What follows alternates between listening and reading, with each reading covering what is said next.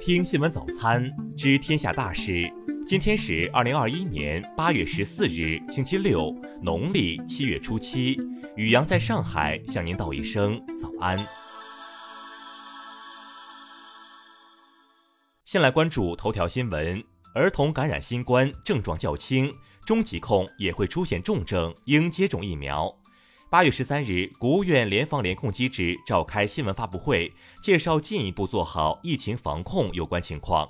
中国疾控中心免疫规划首席专家王华庆介绍说，面对新冠病毒，青少年和儿童都是易感人群。随着儿童患病的不断增多，出现了一些重症或者个别儿童出现死亡的情况。不管是成人还是儿童，只要感染了病毒，就是一个传染源。儿童接种疫苗在建立群体免疫过程中不可或缺。国家卫健委疾控局一级巡视员贺华清介绍说，按照新冠疫情疫苗接种的总体部署，各省份已经陆续开展对十二到十七岁人群新冠疫苗接种工作。到目前为止，三十一个省加上新疆建设兵团，累计报告接种总计次数超过六千万剂。再来关注国内新闻。国务院联防联控机制昨日发布新版戴口罩指引，要求普通公众当处于人员密集的露天广场、剧场和公园等室外场所时，也需佩戴口罩。国防部新闻发言人吴谦昨日就日本防卫大臣参拜靖国神社一事表示，中方对此表示强烈不满和坚决反对，向日方提出严正交涉。公安部消息，近期国内出现多点散发疫情，为有效维护疫情防控工作秩序，公安机关依法查处各类妨害疫情防控的违法犯罪行为六十余起，有力维护了疫情防控秩序和社会稳定。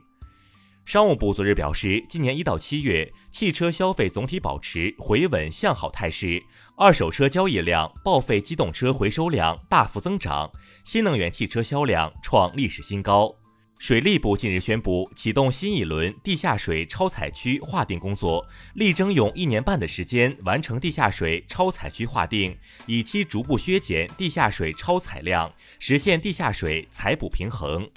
为支持湖北省应对极端强降雨造成的洪涝灾害，昨日财政部、应急管理部紧急预拨三千万元救灾补助资金，重点用于开展应急抢险救援和受灾群众救助工作。云南省位于中国西南边陲，与缅甸、老挝、越南接壤。近期，该省部分边境地区相继划定了疫情防控严管区，旨在应对当前严峻复杂的境外疫情形势。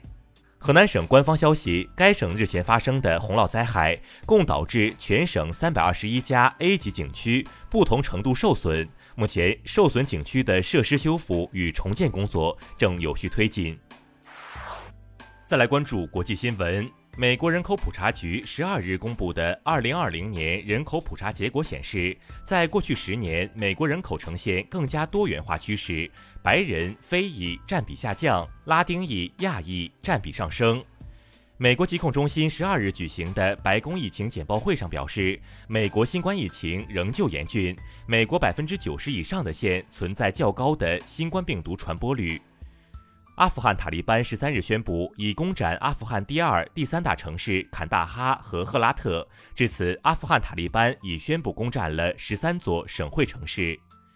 世卫组织十二日发表声明，呼吁各国政府在溯源问题上去政治化，加强合作，共同为未来可能面临的新挑战制定合作框架。韩国一民间团体日前向釜山地方法院提起诉讼，要求法院认定驻韩美军在2017年至2019年间多次向韩国境内运送剧毒和有害物质的行为违反韩国相关法律。日本专家日前表示，东京疫情以前所未有的速度急剧扩大，新冠疫情已处于无法控制的状态，感染正以灾害级别肆虐，医疗体系严重失灵。据外媒十三日报道，利比亚检察官对利比亚前领导人卡扎菲的儿子赛义夫·伊斯兰·卡扎菲发出逮捕令，指控他涉嫌与俄罗斯雇佣军有联系。世界经济论坛十二日公布的一项最新报告显示，其在全球一百八十多个国家的一百五十个城市开展调研和研讨的结果显示，气候变化是年轻人心目中最为紧迫的风险之一。再来关注社会民生新闻。杭州杀妻案被告人许国立近日提起上诉，不服一审死刑判决。此前，许国立曾称对自己的行为认罪悔罪，无论一审判决结果如何都不会上诉。昨日上午，郭美美、汪邹雅销售有毒有害食品一案公开开庭审理。庭审结束后，上海铁路运输法院将择期对本案进行宣判。扬州与病毒的角力已经进入决战期。十三日，扬州主城区进行拉网式核酸检测，查缺补漏，漏检人员将统一登记安排参加第八轮检测。因夫妻间发生口角，男子将行李箱从十二层高楼阳台抛下。日前，温州市鹿城区人民法院依法判处其有期徒刑七个月，缓刑一年，并处罚金五千元。瑞丽一新增确诊病例曾在居家隔离期间擅自外出，该市公安局依法对其行政拘留十日，并处罚款，待其治愈后执行。再来关注文化体育新闻，国际篮联十三日公布了最新一期的世界男篮实力榜，奥运冠军美国依然稳居第一，西班牙、澳大利亚位列二三位，中国男篮排名亚洲第四，总第二十八。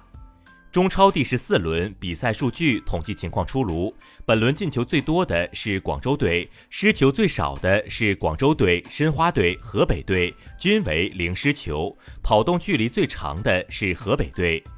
山西省考古人员近日在运城新绛县发现唐代墓葬，出土了刀形墓、双耳陶罐等一批距今千余年的唐代文物，为研究盛唐时期的平民葬俗提供了研究资料。